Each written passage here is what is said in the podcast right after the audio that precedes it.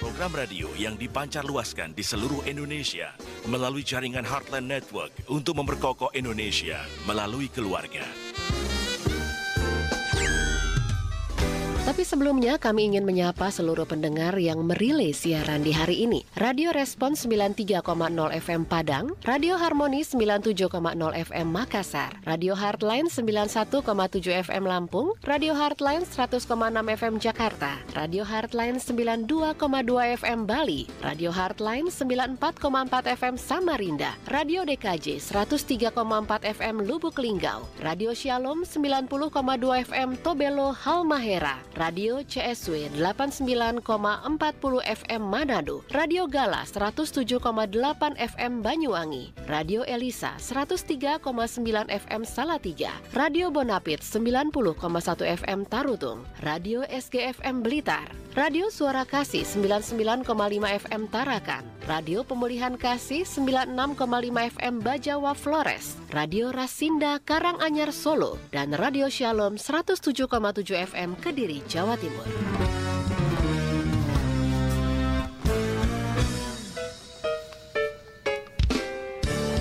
Ya, halo pendengar di seluruh Indonesia, di seluruh dunia juga yang mendengarkan kami melalui live streaming di www.heartline.co.id, juga menyaksikan melalui YouTube channel di Heartline Network. Senang sekali kesempatan kali ini saya Ria boleh menemani Anda ya di sketsa keluarga Indonesia di mana hari ini kita akan mengangkat topik perempuan, istri dan ibu aktif, kreatif dan tentunya produktif. Karena kata siapa menjadi ibu rumah tangga tidak bisa berkarya karena memang banyak banyak masyarakat kita yang sampai sekarang mungkin ya, apakah Anda termasuk di antaranya juga masih memandang remeh peran dan panggilan uh, perempuan sebagai ibu rumah tangga. Nah, tanggung jawab dan juga beban dalam keseharian ibu rumah tangga sering memang dipandang tidak mudah, tidak memerlukan keahlian. Padahal sebagai seorang istri plus ibu rumah tangga, perempuan perlu bisa tetap aktif, kreatif, produktif sehingga bisa tetap mengaktualisasi diri dalam berbagai kegiatan bahkan ketika bersama dengan anak-anak di rumah. Tapi tentu ini tidak mudah, apalagi di masa pandemi sekarang ini bisa dibilang kerjaannya uh, rundown kerja nambah gitu ya karena harus nemenin anak untuk sekolah online dan lain sebagainya. Nah, gimana caranya supaya para perempuan Indonesia bisa tetap memenuhi peran sebagai istri dan ibu sekaligus memenuhi panggilan dalam pelayanan bahkan mungkin juga melakukan hobinya. Saya sudah bersama dengan narasumber saya dari Family First Indonesia, ada Ibu Jessica Kristanto yang ternyata beliau nulis lagu juga loh ya. Nanti kita akan tanya-tanya juga nih seputar lagu, lagu barunya uh, yang tentunya sudah bersama dengan saya melalui fasilitas Zoom di uh, virtual kali ini. Saya sapa dulu Bu Jessica, apa kabar? Oh, selamat pagi semuanya. Baik, iya. thank you. Terima kasih sudah bergabung dengan Heartline Network nih Bu Jessica. Thank you juga udah diundang. Oke okay, baik, ini Bu Jessica, tadi saya sudah membuka begitu ya, bagaimana ternyata uh, peran ibu ini luar biasa sekali, khususnya di masa pandemi sekarang. Ada tambahan-tambahan lagi. Sebetulnya pernah nggak sih Bu Jessica dulu terbersit dalam benak bahwa satu saat nih saya akan jadi ibu rumah tangga atau mungkin full time ibu rumah tangga yang akhirnya bikin Anda akhirnya memenuhi panggilan sebagai ibu rumah tangga. Pernah kepikiran nggak dulu waktu lagi masih sibuk-sibuknya, waktu masih lagi ya jadi wanita karir lah seperti itu? Gimana okay. Bu Jessica? Uh, sebelumnya thank you semua buat yang mendengarkan di Heartline FM kalau ditanya pernah terbersit apa enggak untuk menjadi seorang ibu rumah tangga, terus terang uh, pernah. Karena kenapa? Hmm. Karena saya memang di, dibesarkan dan dididik oleh seorang ibu rumah tangga. Hmm. Ibu saya itu a full time homemaker. Dia memang melakukan pekerjaannya sebagai ibu rumah tangga ya. Jadi dia tuh dari kecil yang nganterin nganter jemput sekolah, hmm. nganter jemput les, terus kayak uh, nganterin ke dokter lah, dokter gigi dan lain-lain. Dan sebagai anak uh, saya sangat happy gitu di hmm. raise dan dibesarkan oleh ibu saya sendiri dan bukan dengan uh, mbak atau neni gitu ya hmm. dan hit saya rasa saya memiliki uh, a very good childhood memories dengan hmm. ya, dengan orang tua saya, especially dengan ibu saya karena memang dia membesarkan saya gitu. Hmm. hmm. Dan kebetulan mertua saya juga uh, adalah seorang ibu rumah tangga. Full time juga. Iya, dua-duanya Oh. memang dua-duanya full time homemaker ya, dua-duanya Oh, ibu rumah oke. tangga. Jadi saya melihat eh, ya saya bersyukur saya menikah dengan seorang laki-laki yang memang dibesarkan dan dididik juga dengan baik oleh ibu mertua saya gitu. Mm-mm. Dan saya melihat itu sebagai satu plus point dan itu juga yang pernah bikin saya jadi mikir I think uh, I think it's good Mhm. untuk menjadi seorang ibu murah, ibu rumah tangga. Hmm. Oke, jadi sebetulnya berarti bisa dibilang nih, Bu Jessica, Anda sebetulnya berarti sudah mempersiapkan diri jauh-jauh hari gitu ya, karena melihat eh, saya pengen jadi seperti mama saya. Pernah kepikiran gitu mau jadi seperti mama saya, mau jadi gini, pernah nggak kepikiran seperti itu? Pernah dong. Hmm. Terus terang saya dari waktu saya masih muda, saya Hmm. sempat mikir begini, oke one day kalau saya married, eh, kalau saya masih belum punya anak, saya bakal kerja karena I love to work. Saya Oke. orang yang sangat suka bekerja. Hmm. Waktu saya belum punya anak, eh, I think saya cukup workaholic gitu ya. Hmm. Karena ketika saya melakukan sesuatu, whatever it is, saya tuh orangnya tipe yang Nggak bisa Oh, diem.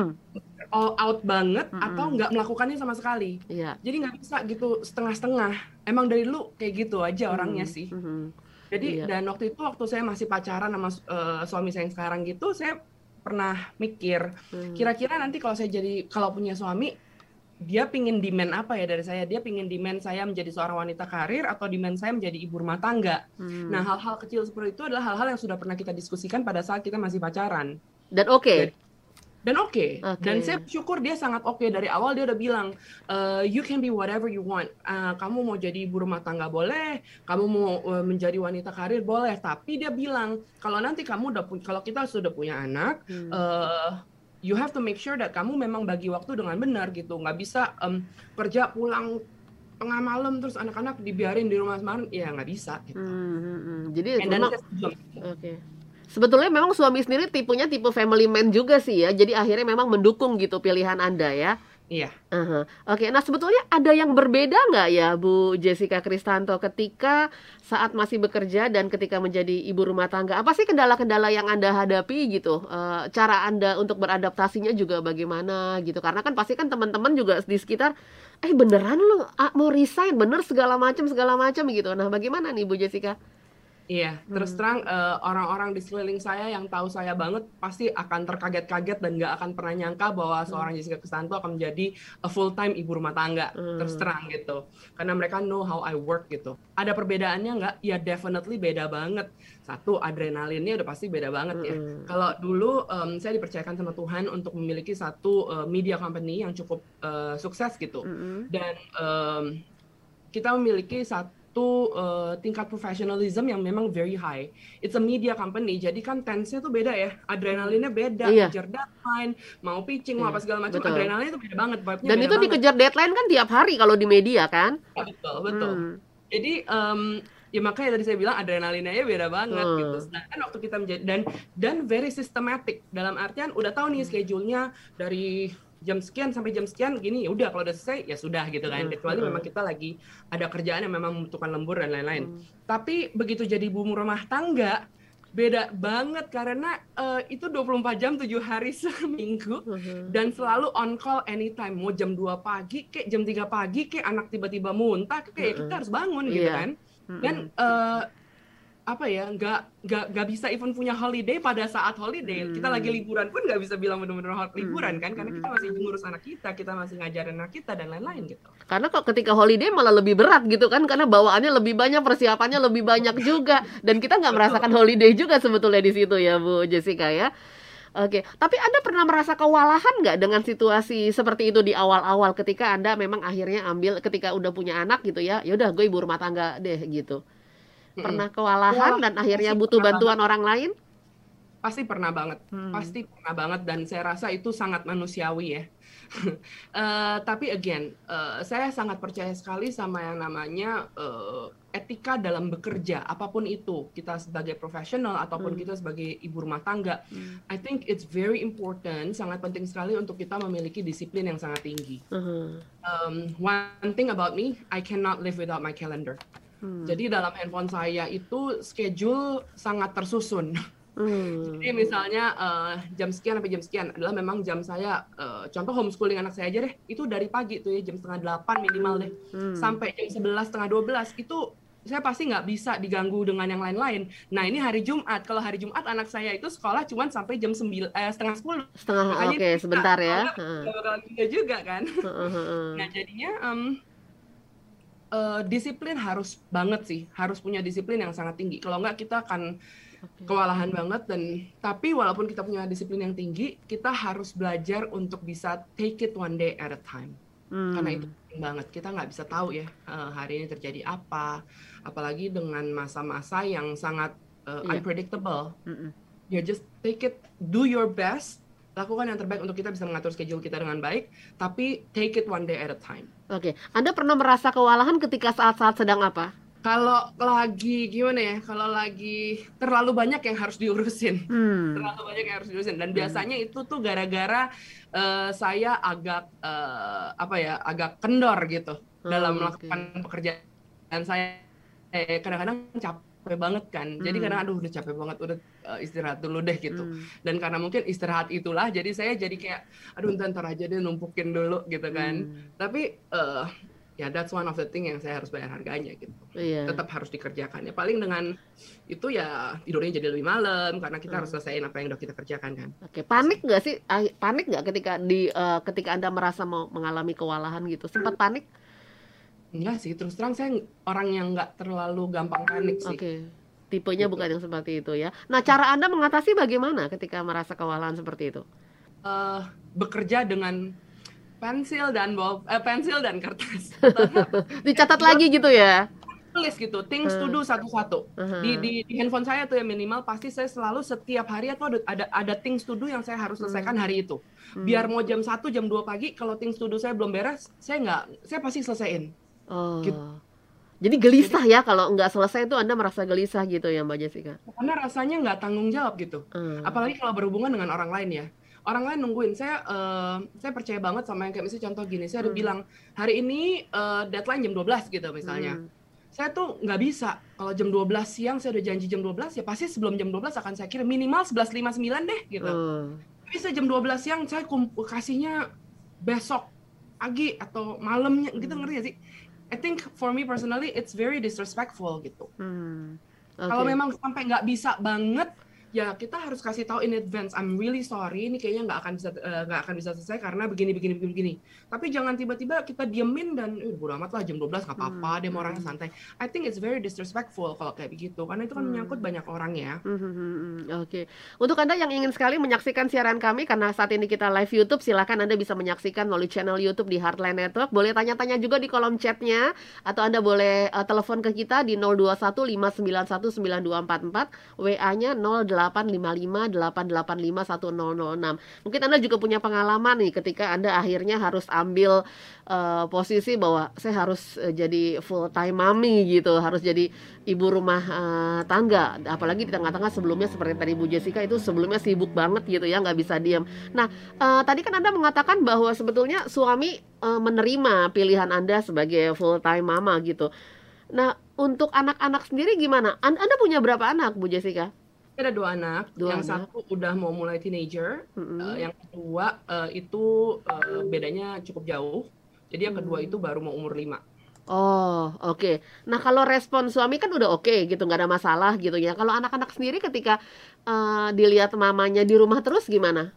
Thank God, anak-anak saya itu tahunya saya memang seorang ibu rumah tangga sih. Oh, Karena okay. jadi gini, background saya kenapa sampai akhirnya saya decided untuk menjadi ibu rumah tangga. Jadi hmm. sebelum again yang kita bilang ya, I used to own a media company dan uh, terus terang pada saat-saat kami nikah saya uh, keguguran berkali-kali. Oh. Saya tuh memiliki banyak sebenarnya kalau hidup semua anak saya banyak banget gitu. Oh, Cuman termasuk um, yang subur ya.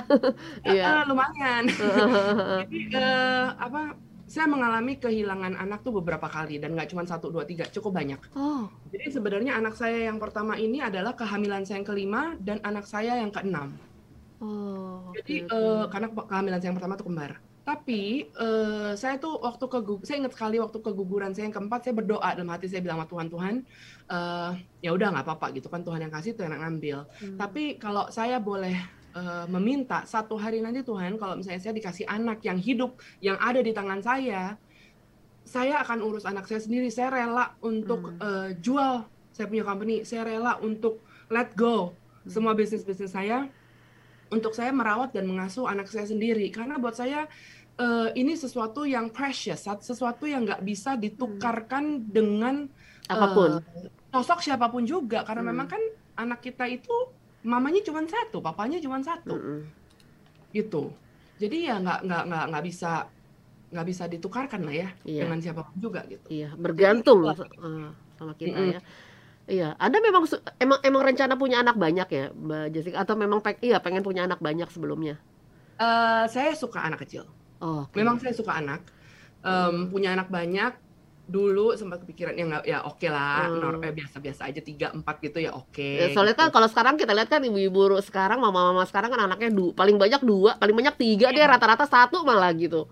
Iya iya iya. iya. Hmm. Yang emang kan orang semuanya beda-beda ya. Hmm. semua orang bebas sih mau punya anak berapa gitu. Karena bergeser juga sih kalau kita lihat kan orang-orang tua kita dulu rata-rata anaknya banyak kan, anak empat iya. lima aja masih dibilang sedikit gitu kalau kita lihat kan udah bergeser gitu kan makin ke sini makin ya, ke sini. Tapi saya excited juga ketika anda, anda uh, pengen punya anak banyak gitu karena di situasi sekarang sekarang ini jarang dengar dengar orang tuh pengen punya anak banyak tuh jarang banget gitu kan. Aduh, iya. Hmm. Sebenarnya saya, saya terus terang saya orang yang suka anak Okay. Dan uh, saya bisa imagine myself um, dikelilingi sama anak-anak itu, saya bisa imagine myself. Hmm. Cuman um, again ya, saya sudah come to a point di mana saya tahu dengan ben, dengan pasti bahwa anak itu sebenarnya adalah pemberian Tuhan. Hmm. Kita sudah melakukan yang terbaik. Jadi uh, tapi kalau Tuhan mau ambil pun ya memang itu anak-anaknya Tuhan dan yeah. itu semua ada titipan. Jadi uh, I have come to a point where berapapun yang Tuhan kasih saya terima berarti Tuhan tahu yang terbaik dan memang Tuhan tahu saya sanggupnya memang segitu. Kalau memang kita dikasih anak banyak, ya hmm. ya memang berarti Tuhan tahu kita sanggup. Karena kalau misalnya kita nggak, kalau Tuhan tahu kita nggak sanggup, kita nggak mungkin juga dikasih anak segitu banyak gitu. Hmm. Tergantung, again, apakah kita mau memaksimalkan apa yang Tuhan sudah um, berikan buat kita. Hmm. Karena banyak juga yang sebenarnya mampu tapi males. Itu hmm. banyak. Hmm. Hmm. Hmm. hmm. Iya. Gitu uh, uh, sorry bukan bikin uh, anda sedih lagi gitu ya mbak Jessica awal anda kan mengatakan sudah beberapa kali uh, bahkan cukup banyak gitu mengalami keguguran bahkan sempat hampir punya anak kembar gitu ya apa yang anda rasakan saat itu terus terang waktu itu um, saya belajar untuk mengerti dengan yang namanya uh, berserah hmm. surrender dan saya mengerti dengan yang namanya itu uh, Tuhan yang memberi Tuhan yang mengambil terpujilah nama Tuhan. Hmm. Yang selama ini hanya kita baca ya? Yang selama ini hanya kita baca okay. karena gini um, kehamilan saya yang pertama memang kembar. Itu pun uh, apa ya karena mungkin kehamilan pertama jadi saya nggak terlalu ngerti jadi saya masih aktivitas oh, seperti biasa. okay. kehamilan kedua juga sama. Kehamilan tiga saya udah total bed rest tetap aja keluar lagi. Kehamilan keempat sama. Saya juga udah istirahat sebisa mungkin udah suntik. Muatlah apa pun itu tetap aja gitu. Jadi saya come to point di mana saya bilang Tuhan berapa lama pun yang Tuhan kasih anak itu even di dalam kandungan saya, mm-hmm. saya bersyukur gitu. Mm-hmm. Terus terang anak saya yang kedua yang sekarang ini ada sama saya, dia tuh sebenarnya anak kembar. Oh. Tapi yang di other one nggak make it, cuman okay. cuman bertahan 20 minggu. Mm-hmm. Dan itu pun saya juga bilang Tuhan terima kasih karena selama 20 minggu saya sudah merawat dia di dalam tubuh saya. Mm-hmm. Uh, yang terbaik gitu. Jadi apa pun hmm. itu saya nggak pernah ada penyesalan gitu. Butuh berapa Jadi, waktu butuh berapa lama untuk Anda akhirnya bisa merasakan itu ketika ya Tuhan yang memiliki, Tuhan yang mengambil gitu. Butuh berapa lama? Uh, berapa lama ya? nggak tahu ya kayaknya ya okay. berjalan aja sih Sedih dan dan dukungan dukungan dari keluarga sih ya yang paling oh, suami apalagi ya oh, pasti uh, pasti okay. banget Oke, balik lagi ke topik kita nih Mbak Jessica. Banyak perempuan-perempuan yang di luar gitu yang merasa sayang kalau ternyata harus berhenti kerja ketika ya. sudah punya anak gitu ya. Apalagi mereka-mereka yang mungkin pendidikannya tinggi, dapat sekolah di luar negeri, dapat beasiswa lah segala macam gitu dan sudah susah payah untuk akhirnya ada di jenjang itu gitu karena sudah menapak uh, dan akhirnya bisa dalam posisi tertentu. Menurut Anda bagaimana? Apakah benar ilmu yang sudah kita uh, perjuangkan selama ini sia-sia? Uh, terus terang enggak. Saya uh, bersyukur hmm. saya dikasih kesempatan dulu untuk sekolah juga di luar negeri hmm. dan saya juga bersyukur saya dikasih kesempatan dulu untuk dapat uh, full scholarship beasiswa penuh okay. waktu saya uh, sekolah di Amerika. Hmm. Uh, semuanya saya ngeliat itu sebagai satu grace ya, satu hadiah dari Tuhan sih. Hmm. Apakah dibilang sia-sia semua itu kalau saya memilih untuk menjadi ibu rumah tangga ya definitely enggak lah. Hmm Kenapa? Karena ibu rumah tangga juga sebenarnya suatu pekerjaan dan menurut saya jadi seorang wanita, jadi seorang istri atau ibu nggak boleh menjadi ibu atau istri yang bodoh lah Hmm. gitu. Hmm. Kalau kalau dari Karena kita akan menghasilkan anak-anak yang seperti apa nih gitu ya. betul. Hmm. Dan saya rasa eh, kita tuh nggak pernah nggak ada satu orang pun di dunia ini yang bisa eh, predict the future. Kita nggak tahu apakah eh, suami kita akan terus bisa bekerja dan menghasilkan uang Betul. untuk kita terus. Kita nggak tahu apakah berapa lama Tuhan kasih kita kesempatan untuk Hmm. kita bisa merawat anak-anak kita dengan yang terbaik. Ah, Kita nggak tahu gitu loh. Mm-mm. Sekarang dengan COVID dengan kayak gini banyak sekali teman-teman saya yang tiba-tiba suaminya meninggal. Dan mau nggak mau kita sebagai em, kalau eh, orang-orang yang sebagai single mom ya mereka harus bekerja. Kalau kita nggak pernah punya pendidikan yang baik, kalau kita nggak punya ilmu, kita mau bekerja dari mana, mau menghasilkan apa gitu. Saya rasa itu bukan sia-sia karena eh, again ya, kalau kita ngerasa itu sayang, coba dipikir ulang karena apa yang dititipkan kepada kita, which is kita harus eh, membesarkan anak-anak ini, kita tuh actually dipercayakan untuk raising a generation. Jadi nggak semata-mata sayang, eh, karena kan orang bilang, sayang banget gue udah sekolah gini-gini, nggak dapet, nggak menghasilkan apa-apa, dulu cuma buang duit, sekarang nggak menghasilkan duit. You have to remember that apa yang kita hasilkan itu nggak semata-mata uang. Uang bukan semata-mata hasil akhir dari segala sesuatu yang telah kita lakukan dulu karena I think ya eh, panggilan sebagai seorang ibu rumah tangga gitu itu merupakan hal yang mulia kalau buat saya secara pribadi ya again ini pengalaman saya sendiri saya tidak memojokkan orang-orang memilih untuk berkarir atau memilih untuk menjadi ibu rumah tangga enggak. Karena semua orang punya eh, kelebihan dan kekurangan masing-masing. Saya tahu memang eh, ada yang nggak terlalu eh, nggak terlalu suka sama anak nggak terlalu suka eh, bisa ngurusin urusan rumah tangga nggak apa-apa gitu. Tapi make sure siapa pun yang anda percayakan di rumah untuk membantu anda mengasuh anak-anak itu menjadi so-called partner Anda gitu. Apakah itu neni atau Hmm. mbak atau siapa pun juga, make sure itu menjadikan partner Anda dan Anda bisa percaya. Karena kalau enggak, you are risking a generation. Iya. Jadi apakah eh, itu comparison yang eh, apa ya apple to apple? Nggak Hmm. bisa gitu. Hmm. Karena uang akan selalu bisa dicap, eh, bisa dicari, Hmm. tapi waktu itu nggak akan pernah bisa kembali. Itu sih kalau Oke, buat saya. nah sekarang bagaimana cara memulainya gitu ya? Mungkin ada di luar sana yang akhirnya mungkin mungkin gitu ya dengar obro- obrolan kita dan kayaknya iya nih, gue harus jadi ibu rumah tangga. Mungkin ketika dia menghadapi banyak sekali masalah-masalah di rumah yang sebelumnya ragu, Mem- memulainya itu bagaimana? Karena kan pasti kan kekhawatiran segala macam, ya berkecamuk gitu hal-hal di banyak pikiran kita. Kalau Saya- Anda kan memang sudah mempersiapkan dari jauh-jauh hari. Nah, kalau buat mereka gitu yang masih ragu antara sebetulnya kan kalau urus mungkin kalau masalah kebutuhan rumah tangga tercukupi dari eh, suami gitu ya tapi kan banyak sekali kekhawatiran-kekhawatiran gitu dalam pikiran kita. Saya terus terang ya, saya pernah nantang suami saya Heeh. untuk mengambil alih tanggung jawab saya sebagai ibu rumah tangga selama seminggu. Oh ya, terus? Baru satu hari dia kayak enggak deh, you're staying. Nggak mau, dia bilang nggak bisa, cannot, dia bilang gitu. heeh. Saya- terus saya bilang, "Eh, exactly. Sebenarnya kerja di kantor tuh lebih gampang dan lebih enak. Bisa gimana ketawa cara- ketiwi segala macam. Iya Ya, benar, masih ada social life loh. Heeh, heeh. Masih bisa ngobrol sama orang-orang yang seumuran dengan orang-orang yang eh, pikirannya sama gitu. Sedangkan kita di rumah eh, ngomongnya sama anak-anak ya kan, Hmm. ngomongnya kadang eh, sama eh, pembantu-pembantu kita di rumah, Hmm. asisten rumah tangga. Kadang-kadang capek nggak capek. Tapi eh, kalau ditanya bagaimana langkah awalnya, ya melangkah saja, ya dilakukan saja. Hmm. Kita harus ingat bahwa anak-anak kita itu nggak pernah mencari orang tua yang sempurna. Tapi anak-anak kita itu selalu mencari orang tua yang eh, yang honest, Hmm. yang eh, apa ya, yang authentic, yang real. Selama kita kayak contoh saya, saya sama anak-anak saya gitu. Kalau saya nggak bisa, saya selalu bilang, I'm sorry girls, I cannot do it. Anak saya Dodo perempuan bilang, I'm sorry girls, Mami just belum tahu gimana caranya, but I will try my best untuk find it out. Gitu. Hmm. Eh, saya rasa anak-anak akan lebih bisa menerima gitu. Even suami saya gitu ya, Hmm. eh, dia tahu kekurangan saya. Saya nggak bisa di area ini itu ini dia tahu banget. Tapi justru di area itulah kita membutuhkan yang namanya kerjasama.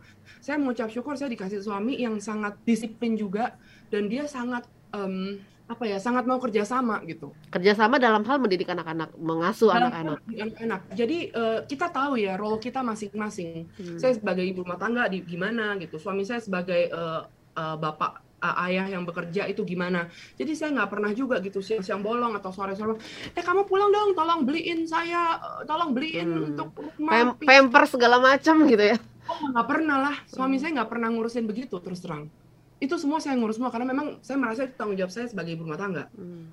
Kalau kayak gitu-gitu aja masih suruh suami, Suami. terus saya ngapain ya gitu.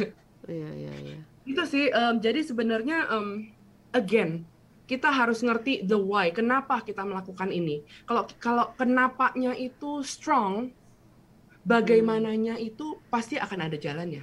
Pasti bulat ya tekadnya ya. Ya. Asal the why is strong, the how will take care of itself. Tapi Hmm. kalau kita nggak ngerti juga, eh, ngapain juga ya gue jadi ibu rumah tangga nggak tahu, ya ya nggak bisa gitu. Hmm. Harus tahu benar kenapa kita mau melakukan ini. Setiap keputusan yang kita buat, apakah kita menjadi man- eh, wanita karir atau kita mau menjadi ibu rumah tangga, setiap keputusan itu eh, harus sudah dipikirkan dan make sure the why atau kenapanya itu harus strong enough. Karena akan ada masa-masa di mana kita tuh down banget, akan ada banget pasti. Hmm. akan ngerasa kita aduh kayaknya nggak sanggup banget deh ya kayak gini ya kayaknya nggak sanggup banget. Dan kita down banget itu pasti kita akan melewati masa-masa itu. Apa pun. Hmm. mungkin yang eh, wanita wanita karir akan mungkin aduh eh, berasa pasti akan ada rasa aduh guilty banget ya kayaknya berasa bersalah banget ya ninggalin anakku di rumah ya tapi gimana ya aku juga nggak bisa nih kayak gini. Ngerti gak sih? Hmm. jadi rasa-rasa itu akan datang. Makanya the why eh, kenapanya itu harus strong enough supaya the how bagaimananya bisa ngikutin Hmm. dan ingat apa pun keputusan yang kita buat jangan menjadi orang yang selfish yang penting gua yang penting gua yang penting gua enak ya nggak bisa kalau memang maunya mikirinnya kita doang ya jangan merit gitu istilahnya kan Hmm. gitu sih kalau dari Iya. saya Ngapa iya ngapain merit gitu ya ngapain punya anak juga tuh ada cara lain juga gitu kan ya. Oke. Berar- eh, menurut Anda nih Bu Jessica untuk para eh, wanita di luar sana dari Family First Indonesia sendiri. Kira-kira mental seperti apa yang harus dipersiapkan ketika eh, saya akan ambil saya akan jadi ibu rumah tangga. mental baja kayaknya Iya. mental baja karena kenapa Hmm. Eh, sebenarnya cerminan kita itu adalah orang-orang di dalam rumah kita. Saya selalu bilang dalam hati saya sendiri gitu, eh, atau ke teman-teman yang eh, yang saya dan suami saya mentorin gitu ya. Hmm. Saya selalu bilang kalau orang di luar bilang bilangin kita, ih gila ya lu hebat banget ya, ih lu kok superman banget, ih hebat nih gini-gini. Buat saya terus terang dengan dengan segala kerendahan hati, dengan segala kerendahan hati saya bilang sebenarnya itu buat saya biasa aja. Karena em, yang lebih penting buat saya adalah ketika orang-orang dalam rumah saya yang bilang saya tuh seperti itu. Karena mereka Oh, jujur. Anda merasa seperti itu. Kalau orang-orang di dalam rumah yang bicara seperti itu, Anda merasa berhasil lah kalau se- Iya. seperti itu. Tapi kalau yang di luar, Anda merasa itu bukan bukan sesuatu ya. Ya, biasa aja gitu ya terima Ah. kasih saya sangat menghargai tapi biasa aja gitu karena what you see apa yang kalian lihat di luar sana tuh cuman sebagian kecil dari kehidupan Iya. saya Itu cuma Yang yang fenomena. dalam- Oh, ya. apa orang-orang rumah saya gitu Hmm. makanya saya tuh saya terus terang sangat memberikan eh, kebebasan atau saya memberikan izin kepada anak-anak saya atau suami saya orang-orang dalam rumah lah dan orang-orang eh, eh, ring satu saya lah gitu istilahnya untuk saya untuk kasih tahu saya untuk untuk untuk jagain saya ya untuk make sure that apa yang saya lakukan di dalam rumah dan di luar rumah itu sama jadi anak-anak saya tuh eh, saya kasih izin untuk mereka bilang Mami Jess, you, eh, you kalau di luar baik-baik, tapi di rumah galak banget gitu. Hmm. Saya kasih izin mereka untuk ngomong itu sama saya dan itu buat saya, oh iya, Jessica, you harus ingat ya, ya what matters most adalah orang-orang di dalam rumah. Hmm. Karena percuma, karena orang di luar sana terlalu banyak pencitraan gitu. Itu nggak Iya. real, nggak authentic. Iya. Saya bilang kok sama anak-anak saya atau sama, suami saya, kalau misalnya kalian lihat Mami Jess eh, beda di luar sama di dalam rumah, please tegur aja, Oke. tegur aja. Dan they do. Apalagi Itu bagian saya. dari apa menurut Anda itu bagian dari Anda mengevaluasi gitu apa yang Anda lakukan? mengevaluasi diri saya dan harus harus saya pingin jadi orang tuh yang apa adanya sih Oke. apa adanya gitu dan orang yang paling bisa melihat saya apa adanya adalah orang-orang yang tinggal dengan saya Oke. No drama jadi ya. iya no drama aduh drama dalam hidup ini udah terlalu banyak ya Hmm, hmm. nggak perlu lagi kan kita membuat drama-drama yang tidak perlu gitu Hmm. buat saya pencitraan Apalagi di sosial media kan, kalau kita lihat kan Iya. bagaimana posisi ibu rumah tangga tuh bisa dinilai hanya dari melihat foto rame-rame aja gitu. Padahal kita nggak tahu, mungkin di foto rame-rame ada senyum anak-anak itu bisa aja ada cubitan-cubitan gitu kan ya sebenarnya. betul sekali Hmm. betul banget dan itu yang itu yang terus terang saya jaga karena buat saya apalagi saya sebagai ibu rumah tangga ya ibu Hmm. yang membesarkan anak-anak saya sendiri buat saya kalau misalnya anak-anak saya aja nggak bisa ngeliat saya sebagai ibu yang baik gitu Hmm. I'm not doing a good job as a ibu rumah tangga Anda merasa gagal maksudnya? Kalau misalnya sampai anak rumah anak-anak dalam rumah saya ngomong saya begitu, iya, hmm. saya merasa ga, saya gagal. Berarti saya nggak melakukan tanggung jawab saya sebagai ibu rumah tangga dengan baik. Apalagi Anda sudah mengambil posisi Anda resign dari pekerjaan Anda ya. Jadi double-double tuh jadinya kan? Iya, jadi ngapain aja gitu, resign nggak hmm. kerja, udah gitu uh, cuman kerjaannya hahaha hihi, ngumpul sama temen-temen, yeah. uh, kecipikis dengan anak-anak di rumah nggak ada yang ngurusin. Hmm. Uh, saya terus terang nggak uh, ada waktunya gitu untuk kayak gitu, karena memang again the why is so strong hmm. karena background saya juga ya saya udah kehilangan banyak anak yeah. jadi saya memang ingin mendidik anak-anak saya menjadi anak-anak yang memang maksimal gitu dalam apa pun yang Tuhan panggil buat mereka gitu ya hmm. panggilan apa pun yang Tuhan berikan untuk mereka I make sure saya support itu hmm.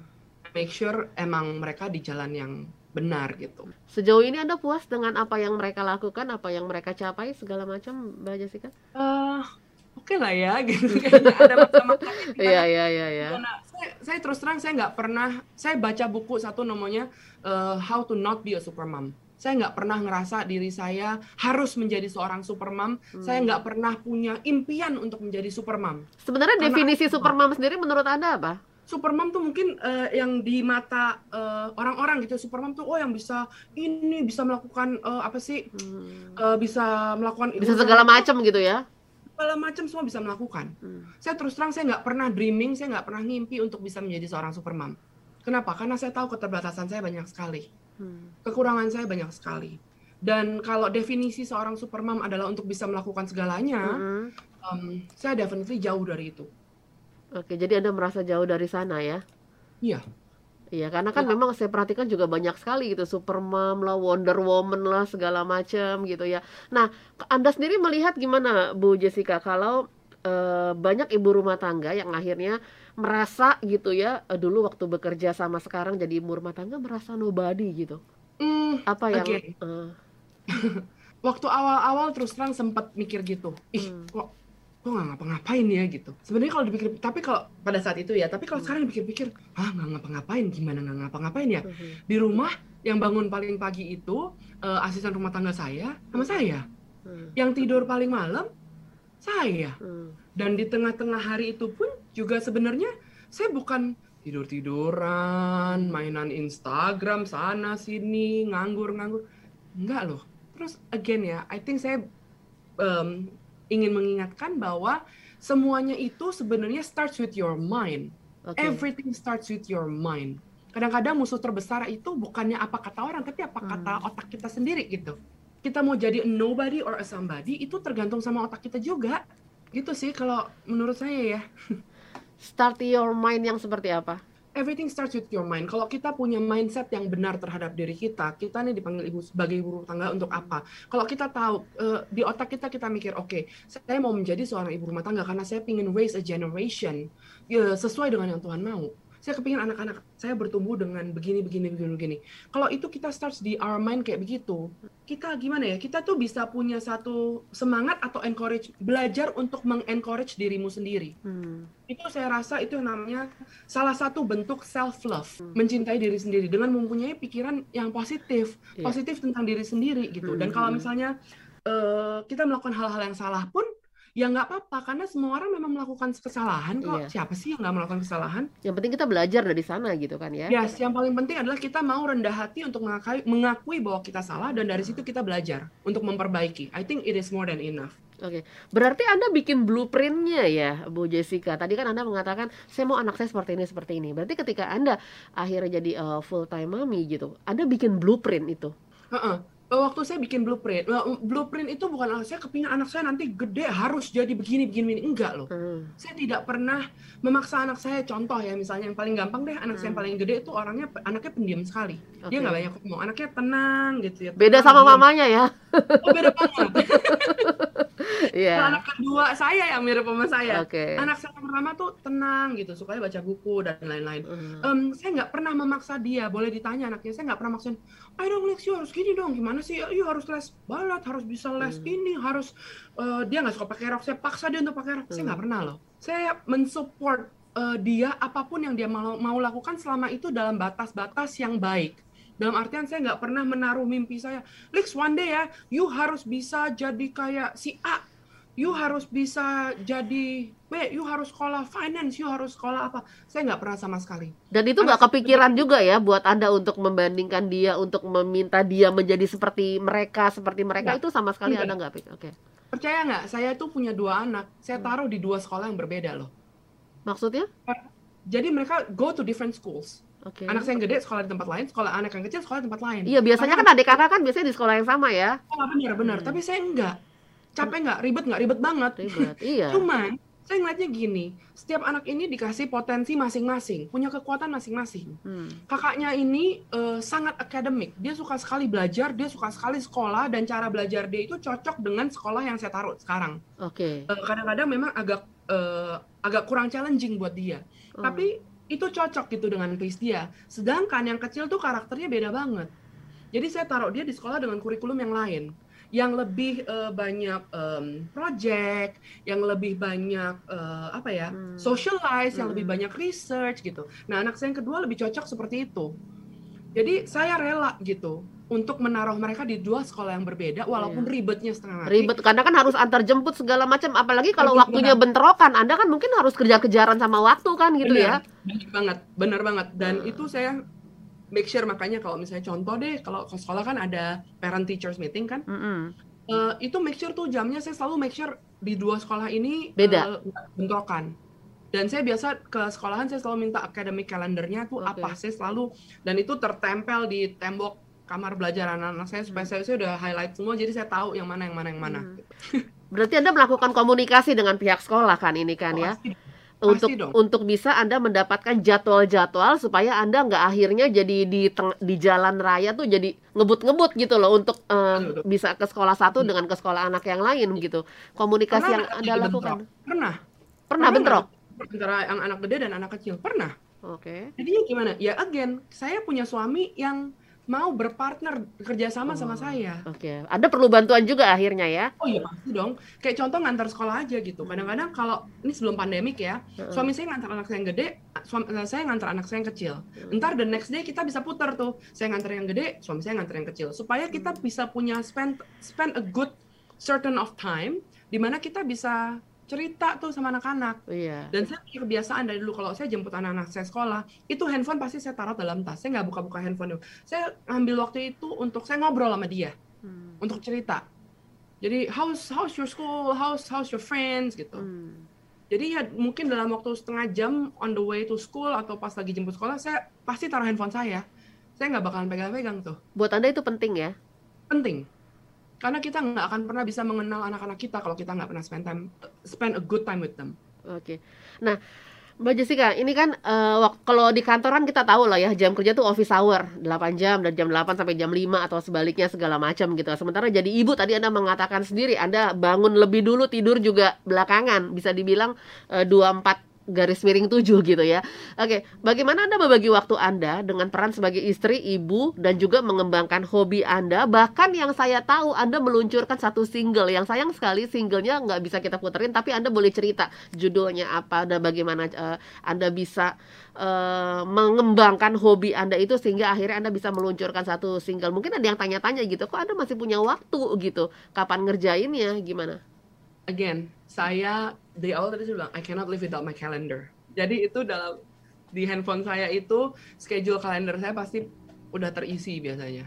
Atur waktu. Jadi kayak udah jadi kayak karyawan profesional juga ya, pekerja profesional juga ya. pasti. lebih parah Anda- sih sebenarnya. Oke. Lebih parah sih sebenarnya. Uh, uh. Em, terus terang kalau untuk hobi saya nggak terlalu punya banyak waktu lagi. Saya tuh suka nonton dan saya suka eh, main musik sih sebenarnya. Hmm. Saya suka gitu-gitu art dan lain-lain karena memang saya dulu sekolah art dan sekolah Hmm. sempat sekolah musik gitu ya. Hobi terus terang saya nggak punya terlalu banyak waktu untuk itu karena ya prioritinya memang belum di situ. Anak-anak saya masih di umur di mana mereka sangat membutuhkan perhatian saya. Oke. Eh, tapi untuk masalah eh, waktu dengan suami, waktu dengan anak-anak, eh, sebelum pandemik, saya dan suami saya itu punya kebiasaan di mana setiap hari Kamis malam itu waktu date-nya kita berdua. Gimana gimana Jadi- bisa diulang? sebelum pandemik nih ya Heeh. dulu, kita tuh eh, setiap Kamis malam itu tuh date night-nya saya dan suami saya. Oke. Jadi hari Kamis malam udah nggak mungkin deh bisa diajak meeting, diajak itu nggak bakal. Hmm. Kecuali ada something emergency, urgent yang harus diputuskan atau apa gitu menyangkut Hmm. yang apa gitu. Hmm. Tapi kalau enggak, itu pasti date night saya sama suami saya itu setiap Kamis malam dan setahun sekali minimal kita uh, selalu take time untuk traveling berdua, Hmm. especially during our anniversary. Biasanya kita selalu spend time untuk berdua, Oke. bener-bener tanpa anak-anak. Saya mengucap syukur punya orang tua, punya mertua yang baik banget, Yang yang, bisa, mau bantuin iya. ngurus Untuk menjaga anak-anak. ya, Iya, ketika iya, iya, ketika anda lagi ngedate gitu, oke. iya, iya, Hmm. benar. Hmm, Terus hmm, udah gitu, em, kalau untuk masalah apa lagi ya?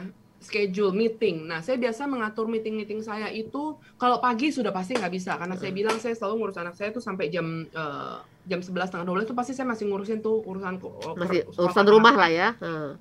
urusan rumah. Terus udah gitu eh, kalau mau meeting biasanya saya akan atur-atur waktu di mana anak saya yang kecil lagi tidur siang. Karena anak saya yang anak saya yang gede itu sekolahnya sampai sore sampai jam 3. Hmm. Jam 2 eh jam 2 kadang-kadang ada hari yang sampai jam 3. Hmm. Jadi saya akan atur waktu di mana eh, pas mereka lagi istirahat atau lagi break time Hmm. gitu. Tapi biasanya kalau dinner time selalu saya pasti kita as a family kita dinner selalu sama-sama. Pasti saya siapin makanan, saya preparation dinner, kita makan sama-sama with no phone, no phone on the dining table. Itu dari awal ya anda anda awal. anda lakukan itu ya.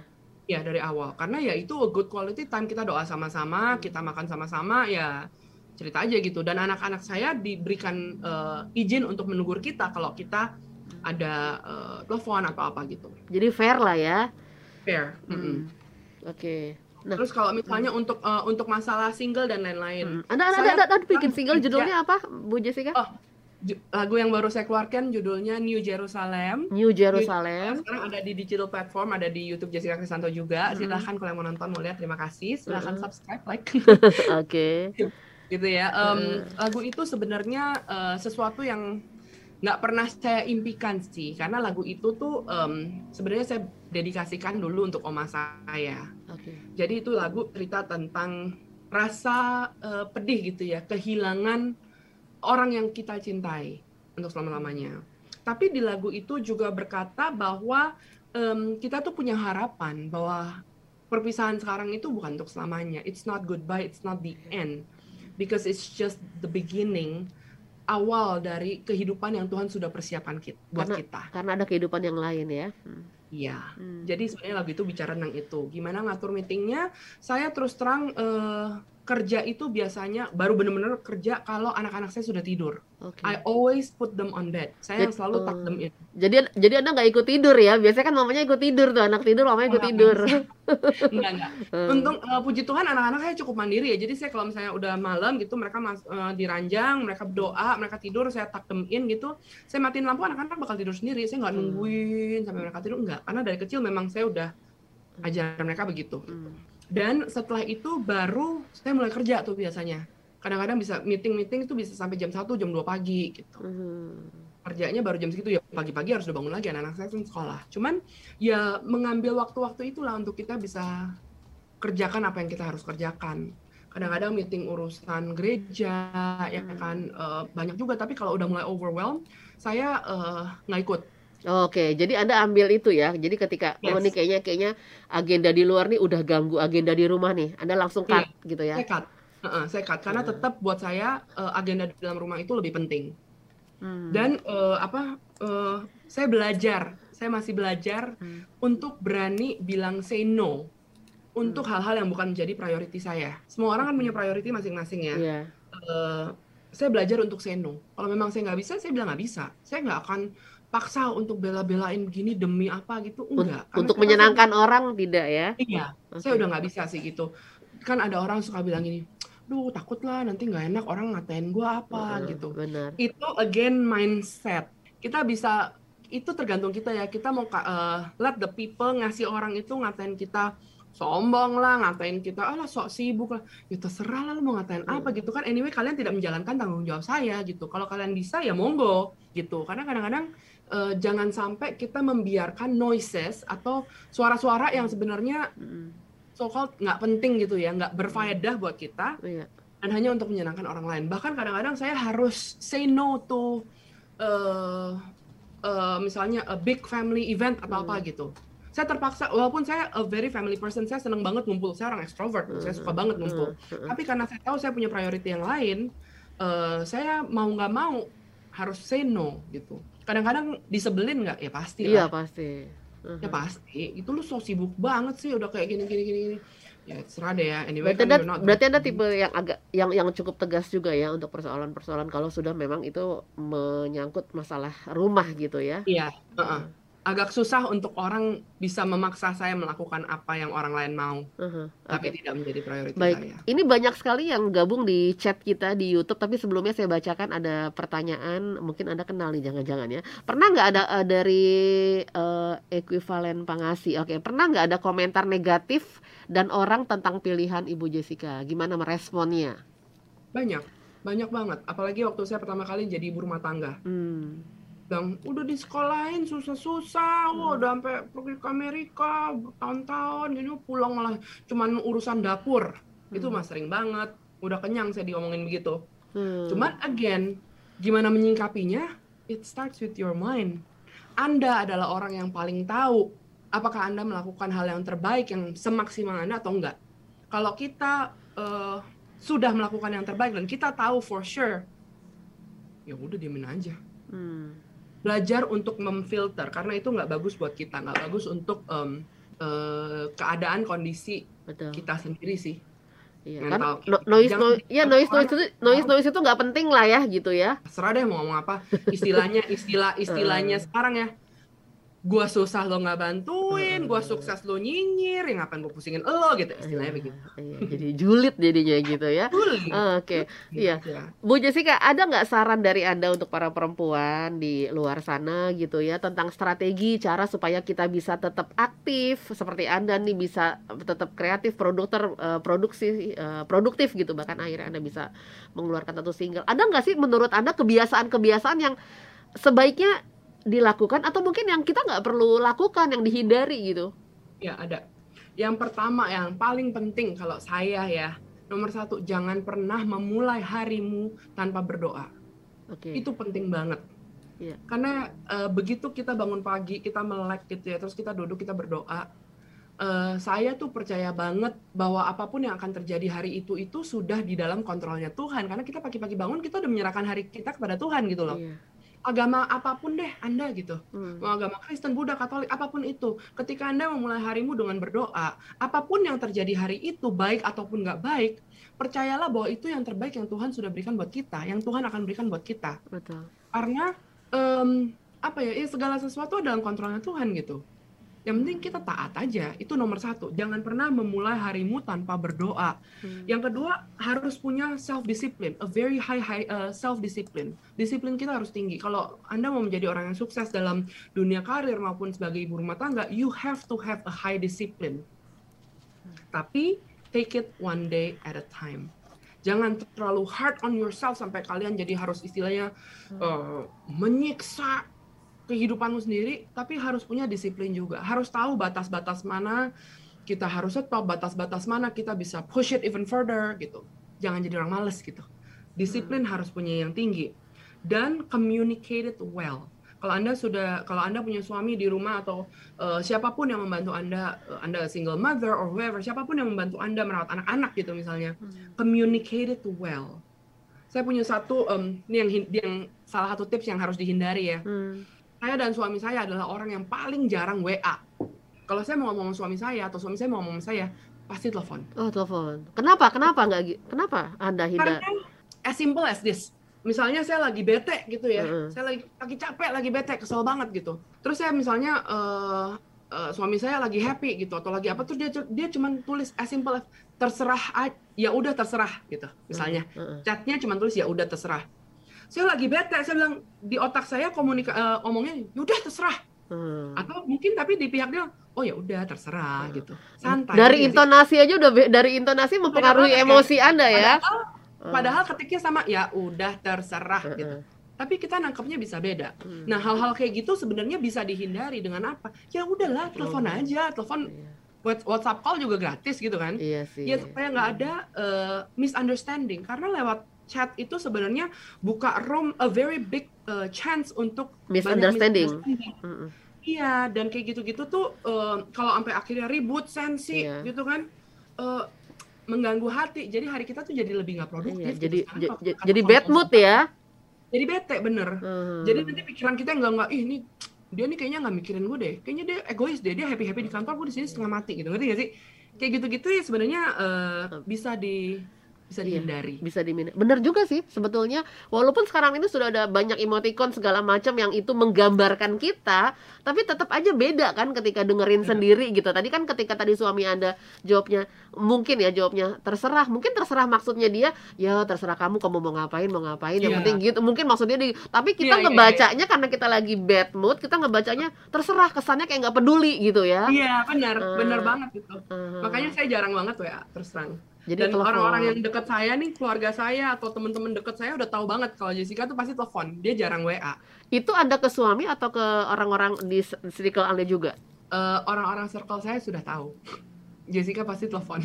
Hmm. Satu, jempol saya gendut ya. Jadi kalau hmm. ngetik tuh suka lama dan suka salah mencet, ya kan. Hmm. Kedua, kalau telepon itu lebih cepat, lebih cepat, lebih gampang dan lebih nggak nggak ada miscommunication. Yeah lebih cepat lah. Uh-uh. Ya Tuh. menghemat semuanya sebetulnya kita juga akhirnya jadi uh, oke okay, gitu ya secara pikiran, secara semuanya dan tidak iya ya, benar sih. Yang nah, yang sebetulnya yang udah tahu minimal nih minimal kalau nggak bisa telepon kirim voice notes. Kalau oh. di chat itu kan ada voice notes kan? Iya voice note. Nah anak saya tuh paling hobi voice notes. Ini voice note menghindari kalau mungkin suami lagi kerja lagi lagi eh, nggak uh, bisa terima telepon langsung bisa voice note ya. Benar kita iya selalu sih. gitu jadi jarang banget deh WA hmm, WA gitu. WA, kecuali ya kayak hal-hal nggak penting ya udah gitu ya oke okay lah. Hmm. cuman kalau misalnya untuk hal-hal penting uh, ngambil keputusan apa pun juga nggak pernah kita lewat WA okay. karena chances untuk miscommunication tuh terlalu banyak misunderstanding terlalu banyak. Males lah hmm. tambah-tambahin drama ya ribut-ribut. Hidup kita no drama lah ya gitu. Oke okay, baik. Ya kita harus akhiri. Uh, thank you banget. Mungkin sebagai penutup ada yang ingin anda sampaikan nih? Silakan Bu Jessica. Um, apa ya saya cuma mau bilang bahwa uh, pekerjaan apa pun yang Anda lakukan itu uh, tidak ada yang salah. Tapi make sure apa pun keputusan yang Anda lakukan itu memang benar-benar itu adalah hal yang terbaik yang Anda akan lakukan. Uh, lakukanlah yang terbaik. Dan ketika kita lagi bersama dengan keluarga kita, be present. Adalah di sana. Jangan kita um, udah nggak apa udah kerja pulang ke rumah kita juga nggak mau mana-mana anak hmm. gitu kan. Aduh capek gue udah kerja dari pagi sampai sore. Make hmm. sure when Anda bekerja pun pulang ke rumah spend time with your children. Kenapa? Karena anak-anak kita sangat membutuhkan kita. Ingat ya, kita tuh dititipin a generation. Anak kita akan jadi anak seperti apa itu tergantung didikan kita. Hmm. Jadi I think um, uang again, uang itu bisa dicari tapi waktu tidak akan pernah bisa kembali. Dan jangan tersinggung kalau kita nggak pernah spend time sama anak-anak. Anak-anak lebih mau nempel sama sama neninya daripada sama kita. Ntar kalau kayak gitu kita sensi. Nggak boleh. Hmm. karena memang you nggak invest di situ gitu. Dan uh, you have to remember you are the best parents for your children bukan orang lain. Kenapa? Karena children itu adalah titipan Tuhan. Hmm. Jadi kalau Anda diberikan anak-anak itu percayalah bahwa Anda tuh adalah the best parents for that kids. Jangan disia-siakan dan berikanlah yang terbaik buat mereka gitu. It's really okay to make mistake. Uh, jadilah orang yang rendah hati dan mau mengakui kalau kita tuh salah. Hmm. Dan yang terakhir, jangan suka compare diri kita dengan orang lain. Itu sangat penting. Jangan suka compare. Karena semua orang diberikan kelebihan dan kekurangan masing-masing. Nggak usah bilang, aduh gue pengen jadi kayak dia deh, gini-gini. Nggak hmm. usah you be the best version of yourself. I think it is more than enough. Mm-hmm. Itu sih dari saya. Baik, Bu Jessica Kristanto dari Family First Indonesia. Silakan Anda juga bisa uh, follow Instagramnya di Family First Indonesia dan juga tadi untuk uh, lihat singlenya di mana uh, Ada di semua digital platform. Hmm. Lagunya berjudul New Jerusalem di digital platform ada, di YouTube juga ada. YouTube-nya channel Jessica Kristanto silahkan di subscribe, di like, dan minggu minggu depan akan banyak video-video lagi yang akan kita. Oke okay, baik. Thank you, terima kasih Bu Jessica Krisanto sharingnya luar biasa sekali hari ini. Thank you, salam buat anak-anak juga tentunya. Thank you, thank you ya, so baik. Much. Terima kasih. Oke dan tentunya untuk anda yang ingin sekali menyaksikan siaran kami kembali, silahkan bisa mengklik uh, YouTube channel Heartline Network.